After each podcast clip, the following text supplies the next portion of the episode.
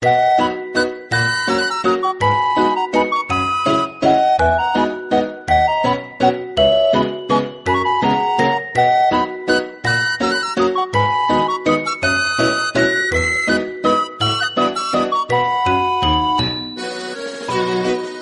は、今回のゲストは川勝小春さんです。よろしくお願いしよろしくお願ます。いします。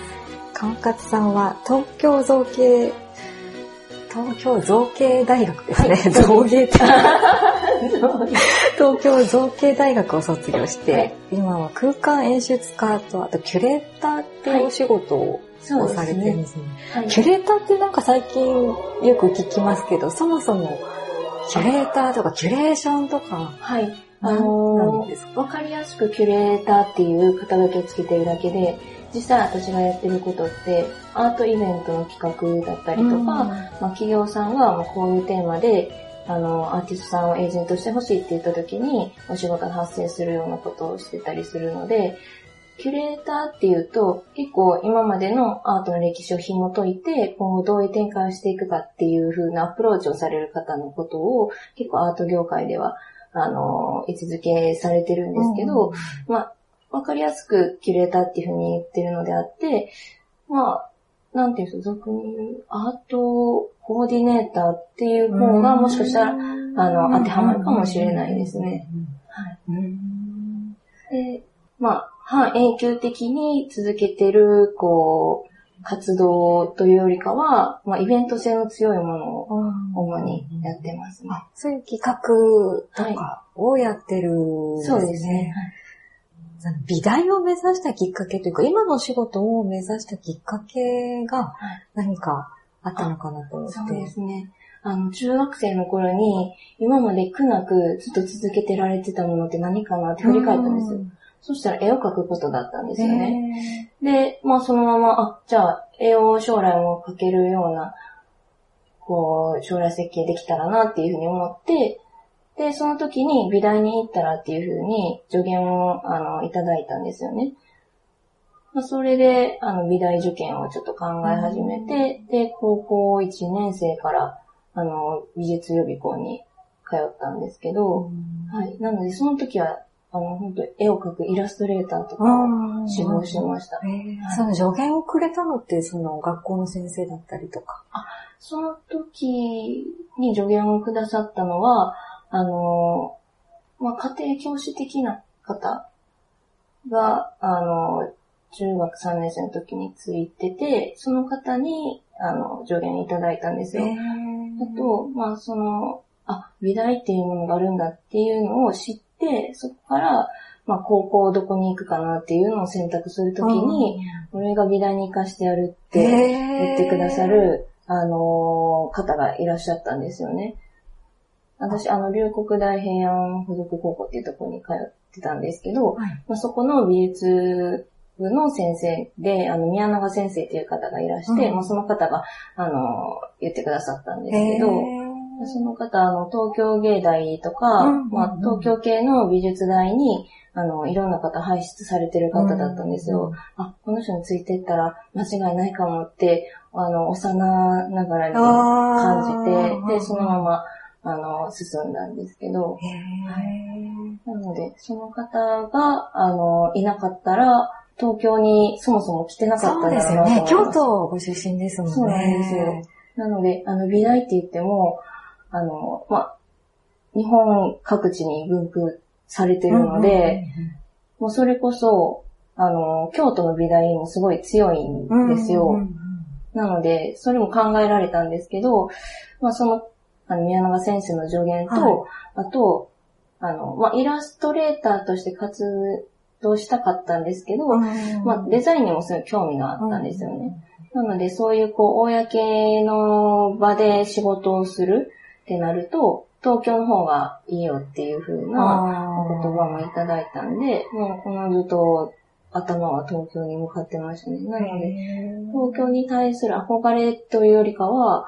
割とその仕事をするにあたって、あ、場所は東京の方がいいのかなっていうのを情報としていただいてて、自然の流れで来た感じですね。活動って言うと、なんかいろんな、たくさんの人にの目に触れてとか、そういうことを考えると、はい。京都より東京かな、みたいはい。その時は、あの、そういう情報をいな。ただいてました。た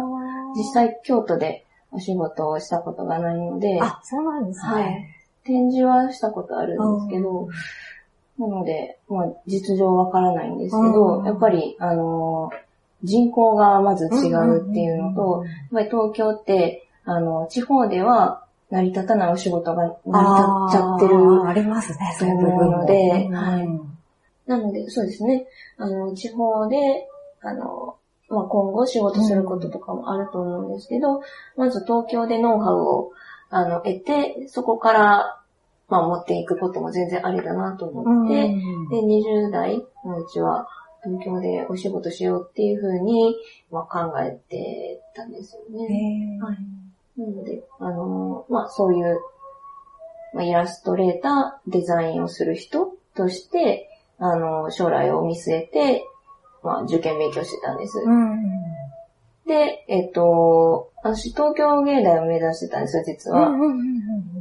なので、あの、デッサン、立体、平面はい。も、えっと、3つともしっかりやらないといけないんですよね。なので、あのまあ、自分が今まで知らなかった世界をたくさんあの知るきっかけにそれがなったんですけど、うん。今までずっと平面ばかりやってたんで、立体もやるってなると、やっぱりその立体に、を、あのよく見せるために、まあ、例えば福沢直人さんだったりとか、すごいこうシュッとした、ちょっと近未来的な世界観をお持ちだと思うんですけど、あれ世界観すごい惹かれてて、まあ、福沢直人さんが辿って、まあ、ああいうプロダクト系の、うんあの方の作品とかを、あの、見ていたんですよね。そっから、あれ？なんか平面だけじゃなくて空間を作るってすごい面白い。空間というかそのうん立体物を作るってすごい面白いなと思って、で、そこからその、えっと、立体物がこうまとう空間自体も、こう、デザインできたら、すごくあの世界が広がるんじゃないかなっていうふうに、ちょっとずつその受験期に、あの、ノームスがシフトしていったんですよ。で、いざ、まあ、私一浪してるんですけど、ええ。一浪して、あの、東京造形大学に、えー入学したんですけど、まあ、その入学した先が、サステナブルプロジェクトっていう、あの、持続可能な循環型社会を作るっていう、あの、専攻なんですえよね。まあ、それは何かって言ったら、例えば、エコデザインって言われるものって、あの、こういうペットボトルを、えっ、と、お洋服に変えたりとか、まあ、そういうことだけを言うんじゃなくて、例えば物差しとかメガネみたいな生活に絶対に必需なもののことをエコデザインって言うんだっていう風な概念をそこで教えてもらったりとか、あの、結構、その、今後世の中がどういう風に動いていったらいいのかっていう、その、道筋を教えてくれるような専攻だったんですよ。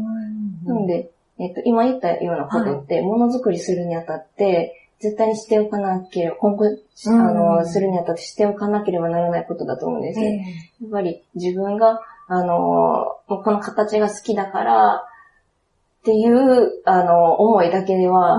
世の中に、あの、今後ね、良くなるための製品って作っていけないと思うので、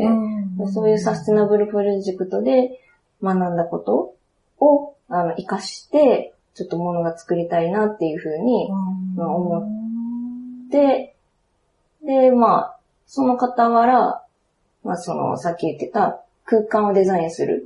っていう、その思いも、あの、そこに織り交ぜながら、まあ表現していったっていう流れはありますね。じゃあ受験がなければ、はい今の方向性みたいなのって出会わなかったかもってことですよと思いますね。はいなので、改めて思うのは、自分が好きと思ったことだけをやっぱりやると視野が狭くなっちゃうじゃないですか、どうしても。なので、まあ、自分の不得意な分野に手をかけるまでなくても、知らなかった世界に、うん。あのー顔を突っ込んでみることって、かなり自分の表現の幅を広げるのに必要なことだなっていうのは、うん。その時認識しましたね。なんかこう、美大とかアーティストっていうんですかね、こういう分野を目指すのって反対とかはされないかったですか？それはすごいありがたくって、え結構私の親が実家家業にすごくこう注注いでる部分があったので、自分で道筋をこう子供には立ててほしいっていう思いを、あの持ってるっていうのを、まあ、小さい頃から聞いてたので、まあ、自由にさせてもらいましたね。じゃあ逆にその、これやりたいっていうのを見つけてくれてよかったって思ってくれてる感じだったりするんですか、ね、そうですね。楽しく過ごしてるならよかったっていうふうに思ってるんでしょうね。えー美大受験でなんか苦労したこととか、すごく大変だった思い出とかありますか？結構、あの、浪人時代も、すごい人に恵まれて、うん。で、その予備校自体もかなりこう風通しのいいところだったので、のびのびとさせていただいて、受験生なんですけど、すごい、あの、充実してたんですよね。えーデッサンってだって、はい。感性で書く部分もあるんですけど、うんうんうんやっぱり頭の中で組み立てて、すごい、あの、論理的な思考を持ちつつ、書かないといけない部分もあるんですよね。。なんかそういうものが、しっかり組み込まれなかったうんのは苦しかったですあね。ーなんて言うんでしょう。うん、やっぱり絵を描くのも、うん、頭の良さってかなり重要だと思います。そうなんですね。へー感意外。そうなんです。あ、なので表現するものによって全然変わると思うんですけど、もちろん、あの、デッサンやらなくても、才能をもともと持ってらっしゃる方うんなんかもいらっしゃると思うし、そうですそうね。なんです。学校とか行かなくても、全然そんなの勉強したことないけど、急にすごく有名になっちゃう人とかいますもんね。いらっしゃいますね。なので、なんか学校行かなくても成功できたりとか、うんそういう人もいる中で、学校で学ぶみたいなうん良さって、どんなとこだと思う私は、あの、やっぱ人との出会いですね。今こうやってフリーランスで活動をさせていただいているのも、その大学時代に同じように表現している子たちが自然と周りにいてからなんですよね。映像やってる子とか、うん絵描いてる子とか、いろんな方がいて、もうそこで、こう、何の壁もなく、今回こういうことやりたいから、なんか一緒に活動しひんみたいな感じに、フランクに、あの、つながることができたのは、あの、かなりメリットだったなとは思いますね。あと、やっぱり、制作できる、その環境が整ってるので、こう、ちょっと思いついた時に、こういう、こう、なんて言うんでしょう。重機が作りたいなとか、あ、撮影スタジオ借りたいなって思った時に、すぐそこにあるので、あの、まあ、若い、今すぐ表現したいっていうバイタリティを持った方なんかは、すごく融通の利く場所ではありますね。でもだからといって、美大に行ったからいい表現ができるとか、あの、必ずそういう、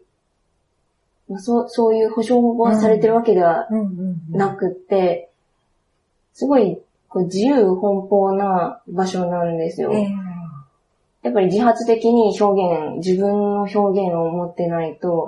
いけないと思うので、それって、あの、絵画とか、そういう現代美術とか、なんかそっちの方たちだけじゃなくてデザインにも言えることだと思うんです。うん。デザインでもいろいろこう概念ありますけど、それでもやっぱりその方のらしさっていうのは出てると思うので、うんそういうのを突き詰めようと思ったら、やっぱ自発的にいろいろ行動する方じゃないと、やっぱ授業を受けてるだけでは、埋もれてっちゃうっていうか。なので、あの、そういう意味では、まあいろいろ美術大学ありますけど、結局自分自身だなっていうのは在学中から思ってました。すごいいい、その美大でもいいところに行っても、あの、結局その社会に出た時に、同じまあ、あまり優秀でない美大の方と同じフィールドに立ったりもするので、そうですよね。学校出ちゃえばもうみんな一緒ですよね。なんですよね。多分それって、あの、美大だけじゃなくて、他のあの学校でも言えることだと思うんですけどね。はい、なので、結構、うん、美大に行かなくても、あのすごい能動的に活動できる方だったら、何ら問題ないんじゃないかなっていうのは思います。はい、結構、美大に行かなくって、デザイン系の、あの、企業さんに就職された方で、美大に行ってなかったコンプレックスをお持ちの方って、たまにあったりするんですけど、全然そう思う必要ないんじゃないかなと思って、むしろ、美大は美大で自由なんですけど、やっぱり自分自身が舵を取らないと、そういう方針に引っ張られたりもすると思うので、所属してない分、自由な発想が生まれるっていうこともあると思うので、所属する分、その教える人の影響とか、その環境からの影響ってすごく受ける可能性もあるってことですね。なので表現するにあたって、みんな同じ場所にいると、似たり寄ったりの表現になっちゃうと思うんですけど、うん、まあ、そういう違うことを勉強されてて表現をされるっていう方の方が違う発想で、あの、作ることができたりもするだろうし、うん、あの、実際にそのものを作らなくても企画でも、はい、あの、いい影響を与えられると思うので、うん、はい。全然、ご自身次第だと改めて思います。学生時代に活動して、あの、企画とかってどんな活動をしてましたか？そうですね。えー、大学3年生の前半ぐらいまでは、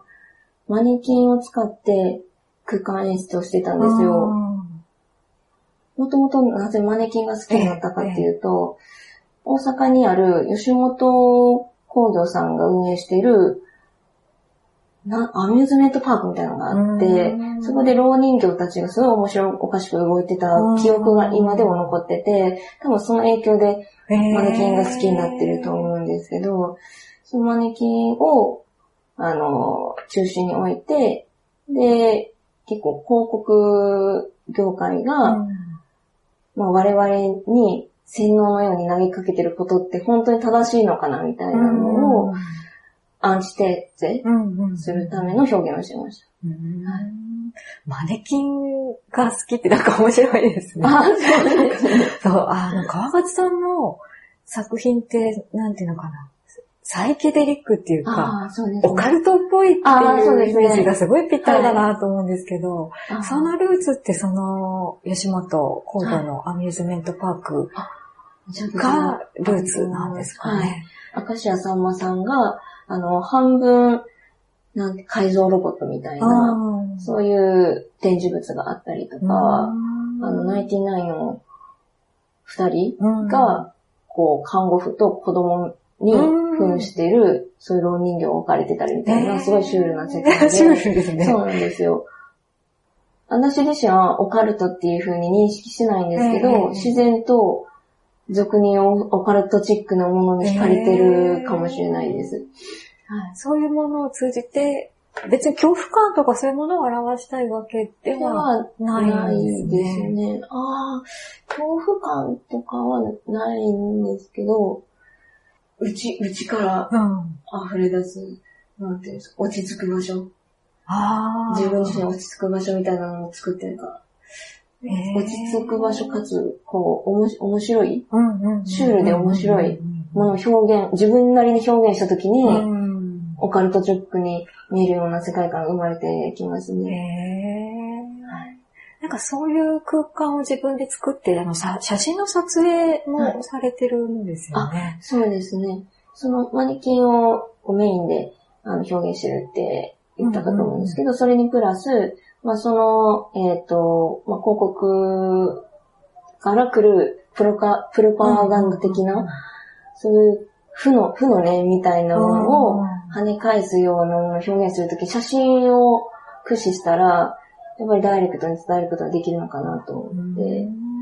それで、そのマネキンプラス写真で表現していますね。その、キュレーターとしてのお仕事っていうより、それは作家としてのお仕事っていうふうに。はい。あ、そうなんですよ。で、えっ、と、まあ、先ほどの話を戻るんですけど、まあ、大学までそういうアーティスト活動、あ、大学3年生までアーティスト活動をしてて、で、えっ、と、まあ展示会見に来てくれた同級生の男の子がいて、で、その子が、あすごい、あの、カカさんの作品気に入ったから何か一緒に活動したいっていう風に言ってくれたんですよ。で、その時に、まあ自分たちから企画をして、いろんな人に参加してもらう型でやろうかっていう話になったんですよね。で、きもうせっかくやるんやったら、ほんまに自分たちやりたいことしようということで、表参道コンビニええをやらせていただいたんですよ。69人でしたっけ？アーティストさんを集めて、はい。表参道にはい。店舗を、あ店舗を借りて、あの、表参道ヒルズに、あの、路面店があるじゃないですか。ええええシュー上村さんだったりとかいろいろあるんですけど、まあ、そこに、あのーギャラリーコアっていう、ええ。まあ、アートギャラリーがあって、そこでやらせていただいたんですよね。うん。一週間ぐらいでうん。4000人ぐらい来てくださって、で、それにすごい手応えを感じて、で、そうこうしてるうちに、まあ、キュレーター、そのアートイベント企画するお仕事が、うん。まあ、学生なんですけど、来たので、へえこれは私はちょっと続けていくべきかなっていうふうに思って、で、そこからその、まあ、アートイベント、キュレータええーの仕事が始まってるんですよ。あ向いてるかも、みたいな感じです。というか、は企画運営とか、そうアーティストさんをつなげるみたいなことが、はい。自分には向いてるかもしれないっっていう感じふうに、そうなんですよ、感じて、手応え、自分自身の手応えと、うん。なんかそう期待の声みたいなものがあったので、あの、正直、企画をするっていうのは、全然興味なかったんですよ。うんもちろん自分で表現してる方が、自分かの勝手やってそうで楽しいので、このままやっていこうと思った矢先に、まあそういう自分が企画をする側に立つっていうの、ターニングポイントがあったので、まあそこから今に至ってますね。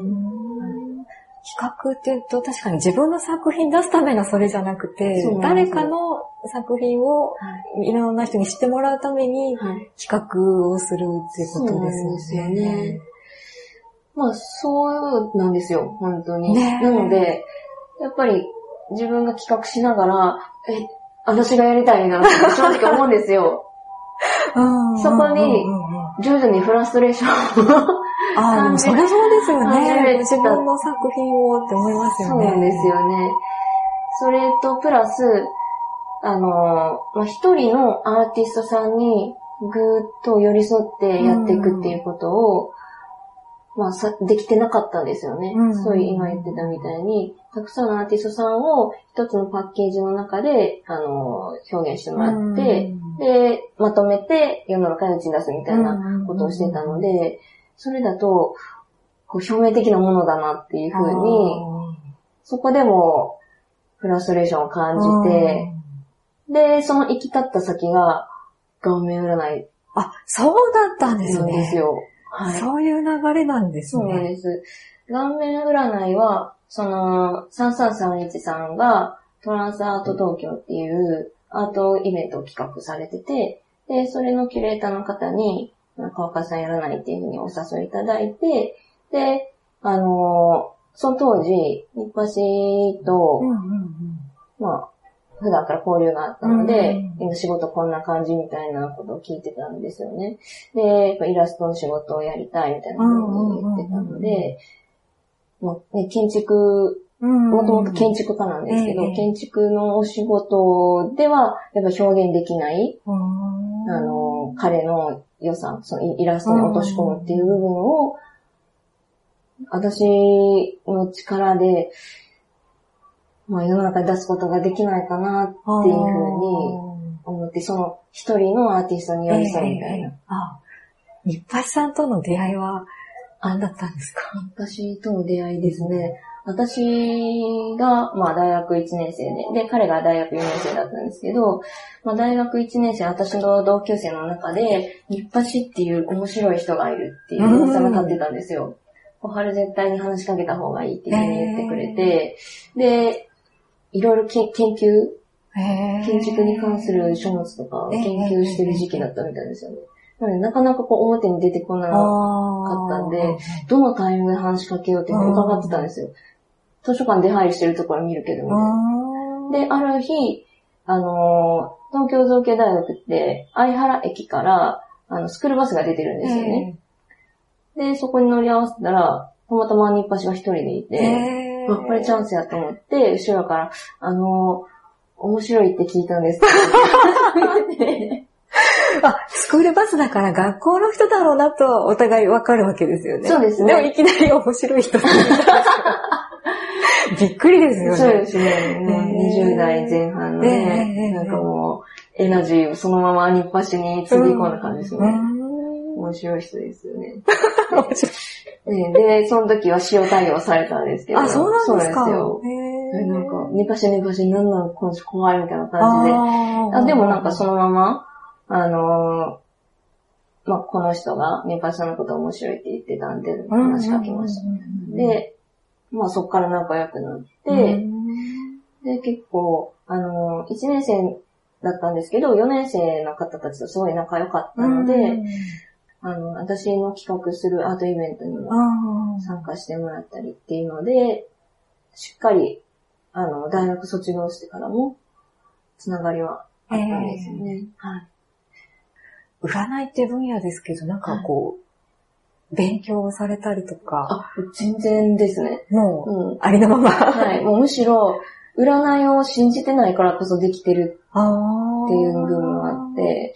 今になってそういうスピリチュアルな世界って実際に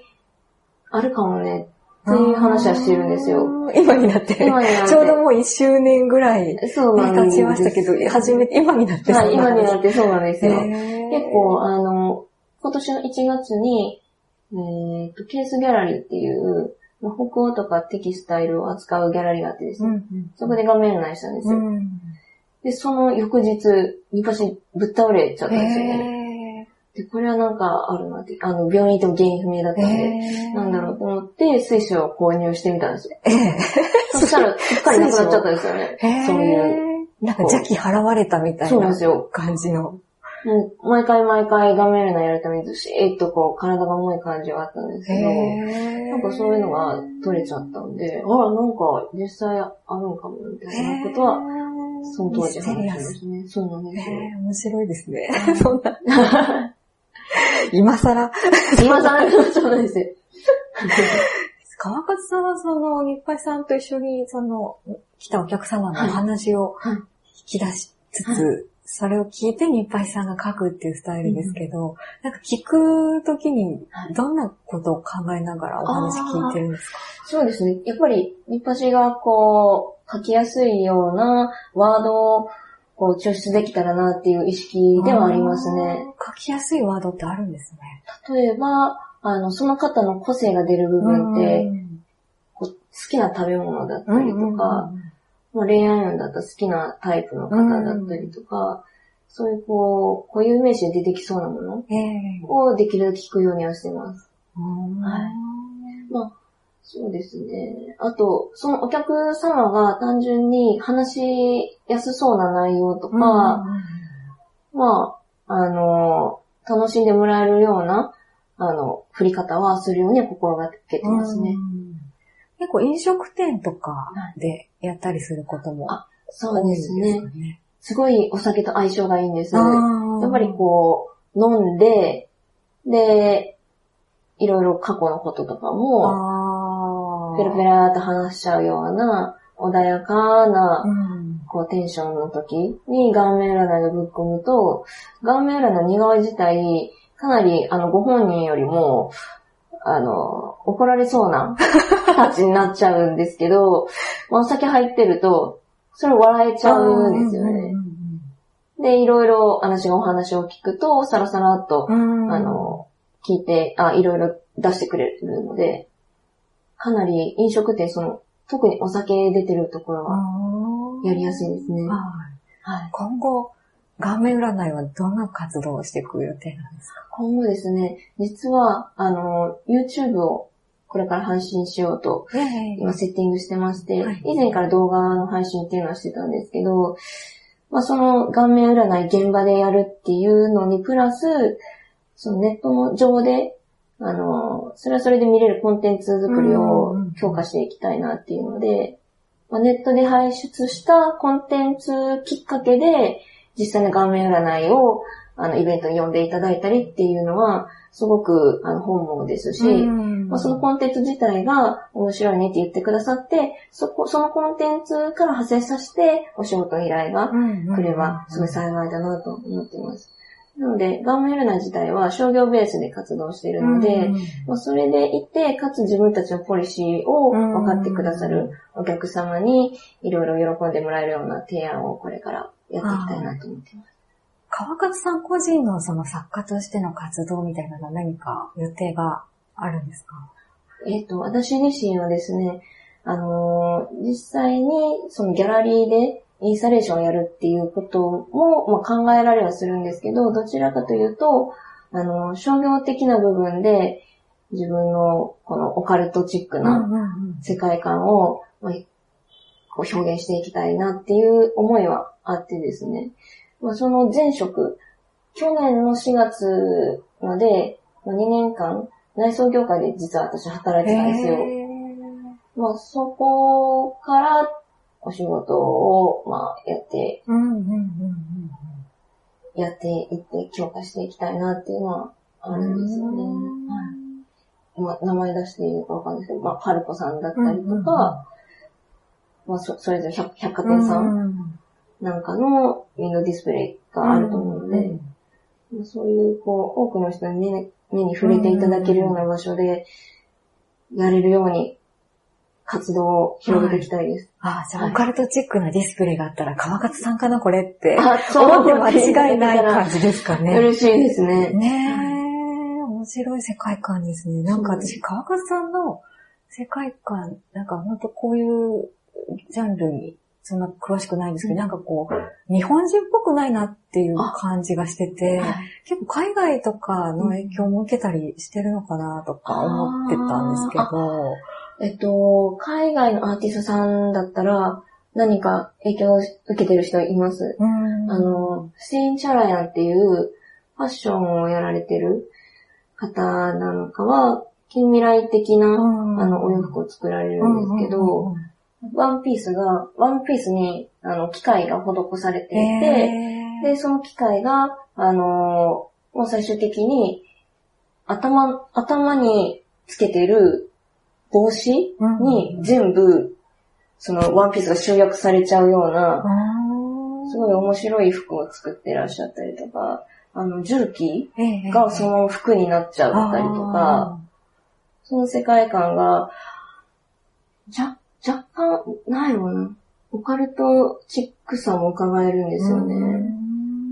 そのフセイン・チャラヤンさんってファッションデザイナーさんとか、あと、マイルス・アルド・リッチさんっていう写真家の方がいらっしゃるんですけど、イギリスで活動されてる写真家の方で、ボーグっていうファッション雑誌なんかも、あの、撮影されてたりもするんですけど、その世界観も、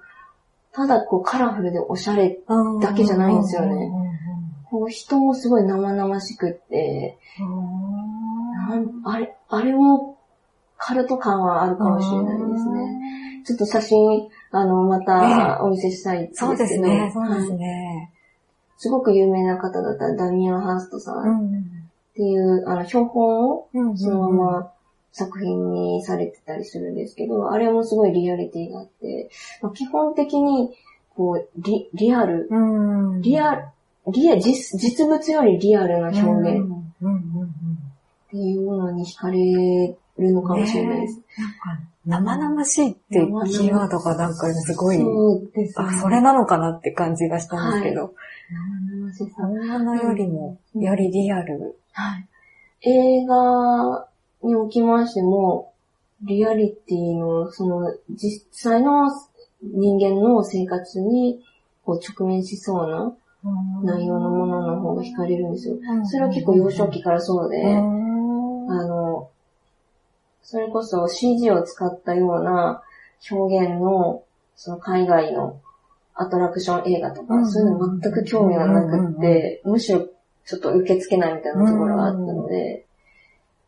やっぱりその幼少期のあまり影響を受けすぎてない時期に好きだったものって今でも繋がってるんだなとは思いますね。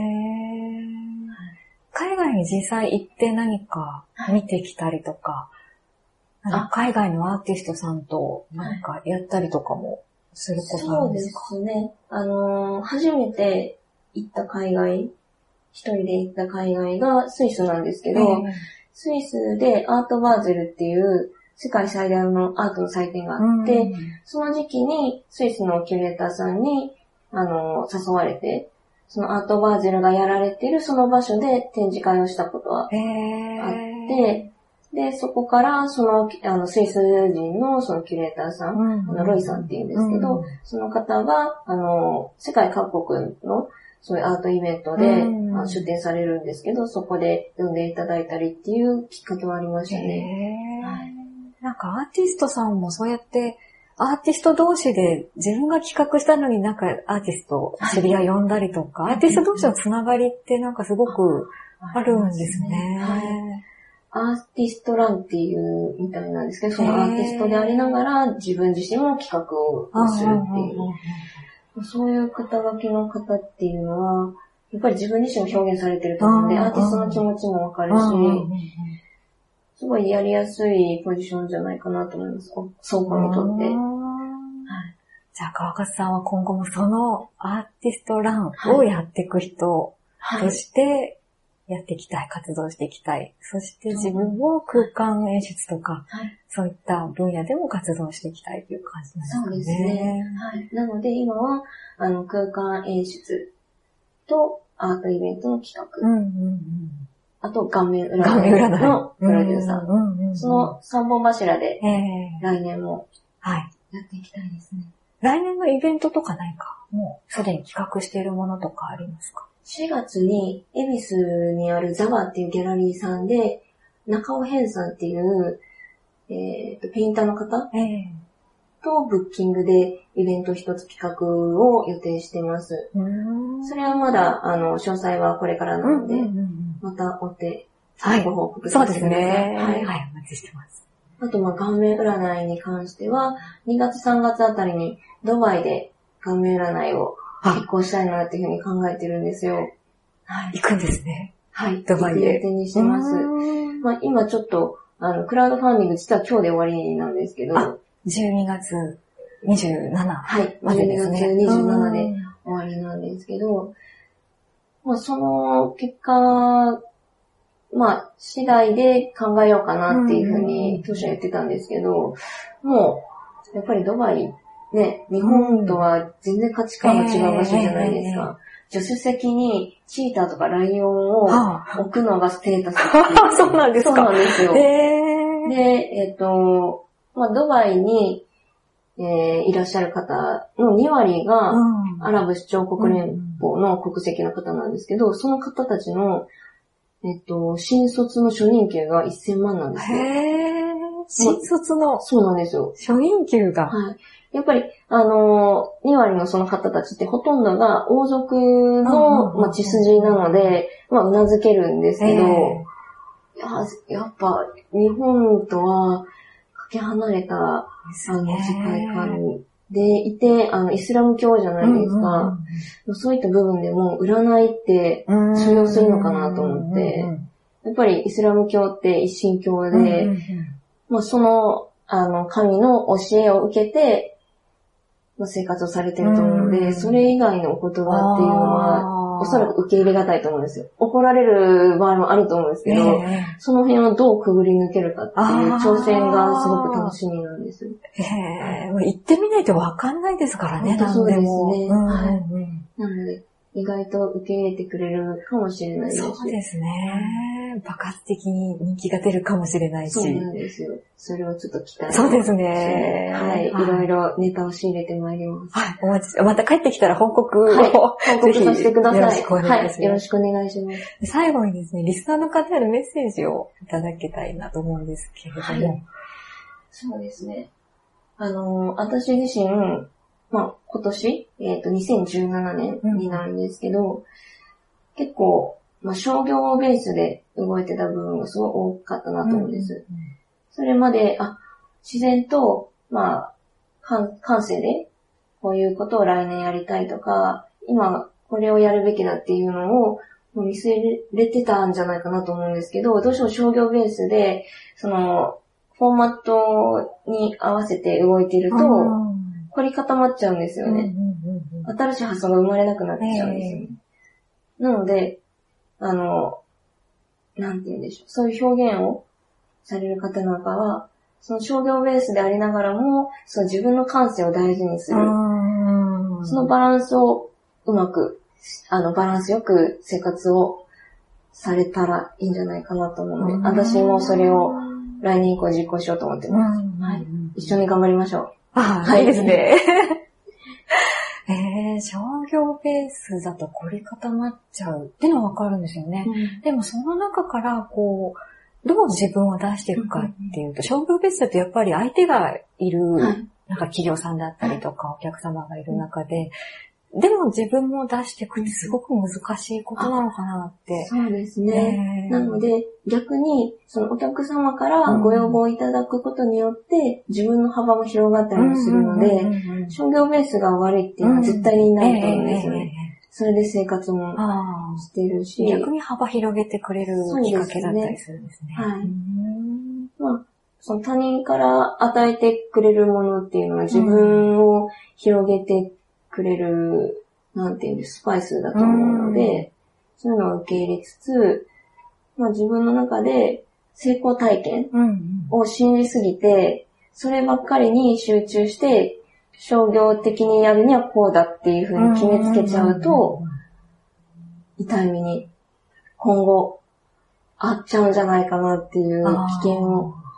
あの、持ったので、やっぱり自分の単純に、あ、こういうことをやってみたいみたいな。お金はその後に来るっていう意識でいるべきなのかなっていうのは、あの、世の中に散りばめられてる言葉だと思うんですけど、実感した一年でした。この川勝さんの作品から、その、どんなことを感じてもらいたいとかっていうのはありますか？あその、初めて作品を作った時なんかは、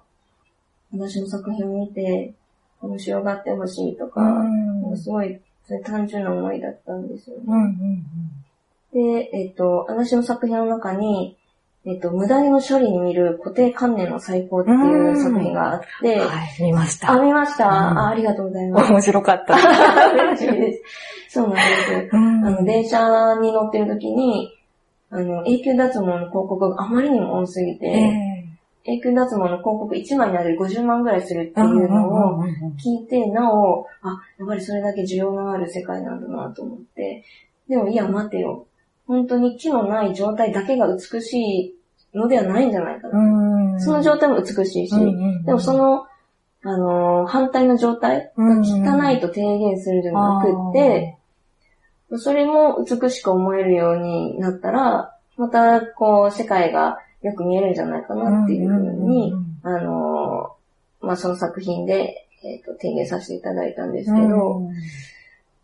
まあ、私の作品を見て、ちょっとでも救われるなっていうふうに思ってくれたらいいなっていうのは今でも変わらないですね。ああ、なるほど。そうですね。毛がないイコール綺麗じゃないっていうか、はい、その毛があるイコール汚いじゃないみたいな。そうですね。そっちの方が近いですね。すごい毛のない、つるっとした状態私もすごい美しいと思うんです。その反対が汚いになっちゃうのはもったいないなっていうので、表現させていただいたので。ああ、そうですね。じゃあ、このかかさんの作品からはそういう、本当にそれみたいな価値観の。そうですね。えー、それ、その、あの、固定観念を覆していただいて、うん、自分をこう解放してもらえたらっていうふうに思います。で、えっと、単純にビジュアル的に、ま、面白いなって。ええこの世界の中に自分が身を置いたら、落ち着くなとか、うんうんうんうんそういう想像をしてもうん。らえたら、うんすごく嬉しいです。面白い世界ですね。その世界に身を置いたら落ち着くみたいな、その、そういう世界があるんだみたいなのを気づかせてくれるっていうか、ですよね。広告だけではなんかこう一方通行な世界観しかないけど、もう一個こっちにもそういう世界があるよみたいなのを、ね。川上さんが作っていくみたいな関係ですかね。なので、広告業界に関して何か良くないことを思ってるわけではないんですけど、うん私は無駄毛を、うんうんなんていうんでしょう、モチーフにしたんですけど、無駄毛って誰でも一回は悩むうん。悩みますね。だと思うんですよまあ、こう、なんていうんですかね、商業的、まあ、世の中的には、無駄毛に関する、あの、商品が売れてうんくれた方がありがたいわけじゃないですか。は販売をする側の思いが何か正しい、正解のようになってくると、うん、果たしてそれが本当に自分自身にとって気持ちいいものかっていう、その思考が麻痺してしまうとです。んんうんそれで生きづらさとかね、そうですねそれしかないみたいに感じちゃって辛い思いとか、はい居心地悪いとか。もう本当に世の中に溢れているものが正しいのか、うん。正しくないのかっていうのを考えるきっかけになってほしいって思いでやったので、それをあの応用して違うことに置き換えてもらえたら、なお嬉しいです。はい。うんうんうん。なるほど。面白いですね。なんか正しい正しくないってなんかこうね、自分の判断基準っていうか、うん。自分が気持ちいい気持ちよくないとか、なんかそういうのですけどね、なんか世界観とかって、他からポンって与えられないと、こう、ね、うん。一点調になっちゃってて見えない時とかもありますよそうですね。なので、そうなんですよ。正しい正しくないっていうのは自分判断で、うん。ただその世界が言ってくださったみたいに、あるんだっていうことを、うん。まず知ってもらうっていうことが大事だと思うので、まあ、アアートの教育の話で言うと、やっぱりその現代アートとかを急に、あの、小学生なんかで教えても、ちんぷんかんぷんだと思うんですけど、ね。うんうんうんでも理解をさせるっていうよりか、とりあえず知ってもらうっていうきっかけ作りっていうのは、も、持たせてあげたいなっていうのは、私自身は全然教育機関にいるわけじゃええないんですけええど、うん、考えたりもするので、うんまず、まず知ってもらうっていうのは。なんかよくアートとか芸術ってこう、役に立つ立たないみたいなはい議論になったりすることもありますよねね。そもそも役に立たないと思うんですけど、あ、思ってるんですね。あ、そう生生活をするにはあまあそうですね。衣食住ではな衣食住ではないのね。で、でも絶対に必要不可欠だと思うんでう、ん精神を豊かにするためにはんないといけないものだと思う。はい。まずは、そうですね、触れてほしい。知る。うん、触れる、知る、はい。そこからっていう感じですね。はい。そうだそう、アートについて、ちょっと聞いてみたかったんですよね。あ役に立たないとか、稼げない、食べていけないとか、社会的になんかこう、あまり重要視されてないとかしない人も中にはいるじゃないですか。うんそんな中で、ね、なんかどういう思いを持ってるのかななんて思ってたんですけどね。ああ、そうなんですね。うんなんかね、私も音楽ね、やるんですけど。なんかこう、やっぱり、私何やってんだろうみたいな時がたまにあって、あなんかこういうね、職業にされてる人どう感じてるんだろうと思って、あそれで食べていこうとも思ってないんですけど、うんこういう活動をしてる自分って一体みたいな、あ何の役に立ってんのかな、自己満だよな、みたいな。ああ、そうですね。で結構、無駄なことをするって、人間として生きてて絶対に重要ですよね。やっぱり、無駄なことをしてなんぼっていうか、日本ももともと、まあ自分が生きていくにあたって必要なものだけを揃えて、えっと、あ、例えば、なんだろう、一日で必要なお金だけを、一日生きていけるお金だけを作って、で、そしたら、もう働かないみたいな。あとは桜見たり、月見たり、精神を豊かにするのに視力を尽くすんで、それが一番の贅沢っていう風に、日本人生活してたと思うんですけど、それが、いろんなこうけ経済発展を遂げたりとかして変わっていったと思うんですけど、今それがまたこう、戻ってきてるんじゃないかなと。それこそゆとり世代って言われる人たちって、車を欲しくないわ、全然覇気がないみたいな感じ言われてますけど、その分こう精神的な豊かさみたいなのを求めていると思うので、なんかちょっとずつこう、戻ってきた部分はもしかしたらあるのかなと思いますね。面白い価値観っていうか、考え方っていうか、なるほど、ぐるっと一周回ってきたってそうですね。まあ、すごいこう、世の中って、こう周期でできてるのかなって思いますね。面白いですね。AI とかね、すごいこれからしていくんでしょうけど、逆にもっと人間らしく生きたいみたいになっていったりするんですかね。生き切った後に。そう思います。ねはい。今日はどうもありがとうござあいました。りがとうございました。